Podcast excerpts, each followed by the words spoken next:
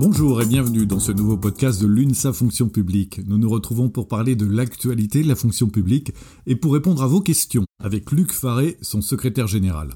Aujourd'hui, nous allons parler des négociations autour du pouvoir d'achat et de l'égalité homme-femme dans la fonction publique. Bonjour Luc. Bonjour Eric. Vous avez participé à la conférence sur les perspectives salariales dans la fonction publique le 19 novembre dernier, alors que certains ont décidé de claquer la porte. Pourquoi? Tout simplement parce que nous considérons que tous les lieux de discussion doivent être utilisés, surtout en ce moment, pour argumenter et convaincre de la nécessité d'augmenter les rémunérations dans la fonction publique.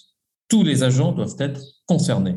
Comment augmenter concrètement les salaires dans la fonction publique? Il y a plusieurs méthodes. La plus simple, c'est l'augmentation de la valeur du point d'indice. C'est l'une des solutions portées par l'UNSA Fonction publique lors de cette conférence. Certains ne siègent pas. Parfois, les mêmes claquent la porte. Notre méthode, c'est le dialogue, c'est la négociation. La politique de la chaise vide n'a jamais servi. Nous portons des revendications et proposons des solutions. Faute de voir le point d'indice augmenter, l'UNSA a par exemple demandé une priorité sur les agents de catégorie C et B en juillet. Nous avons été en partie entendus pour les catégories C, les moins rémunérés. Négocier, discuter, argumenter est indispensable pour pouvoir obtenir. Cette conférence sur les perspectives salariales, même si elle n'est pas décisionnelle, est une opportunité, car on est arrivé au bout d'un système avec une valeur du point d'indice gelée. Le 9 décembre aura lieu une nouvelle réunion présidée par la ministre de la fonction publique. Y participerez-vous? La réponse est évidemment oui. L'inflation au mois d'octobre s'est établie à 2,6% sur un an. C'est beaucoup. Le gouvernement a relevé le SMIC et le minimum de traitement dans la fonction publique. Aucun agent n'est rémunéré moins de 1593,25 euros brut. Excuse-moi pour la précision. C'était indispensable. Le 9 décembre, c'est une réunion close de revoyure par rapport à l'inflation et au SMIC. Si l'inflation continue d'augmenter, le SMIC sera réévalué. Le minimum de traitement des agents publics devra l'être si, comme l'exige l'UNSA, aucun agent public ne peut être rémunéré sous le salaire minimum du privé. Dans ce cas, il faudra revoir les nouvelles grilles indiciaires des agents de catégorie C et nous le disons, celles des agents de catégorie B.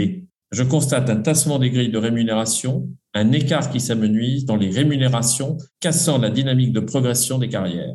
Par ailleurs, cette situation conduit à ce que de nombreux jeunes se détournent des métiers de la fonction publique. Redonner de l'attractivité et de l'envie, c'est justement ce que nous portons pendant la conférence sur les perspectives salariales.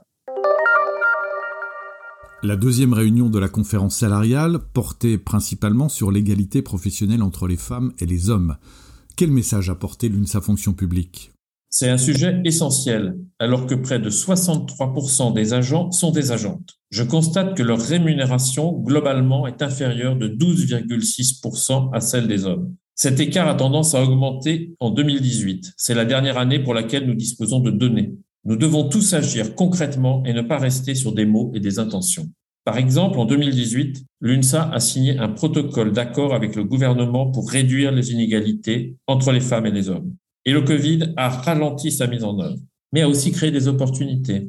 Après les mesures du Ségur de la santé, qui n'existent qu'à cause du Covid, qui concernent essentiellement des métiers dits féminisés, car il y a 78% de femmes à l'hôpital, j'estime que la revalorisation des filières les plus féminisées doit se poursuivre.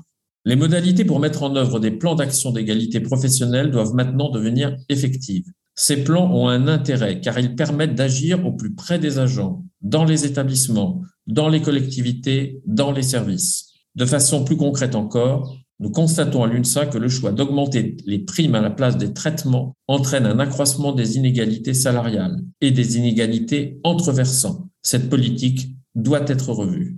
La mise en place d'un baromètre ou d'un index sur l'égalité professionnelle devrait rendre plus visibles les impacts des mesures de réduction des écarts salariaux, notamment au niveau des rémunérations, dans les trois versants de la fonction publique. Enfin, nous proposons une véritable politique salariale couplée d'une politique ambitieuse d'articulation entre vie professionnelle et vie privée pour favoriser au contraire une meilleure compensation de l'arrivée des enfants sur le déroulement des carrières des femmes.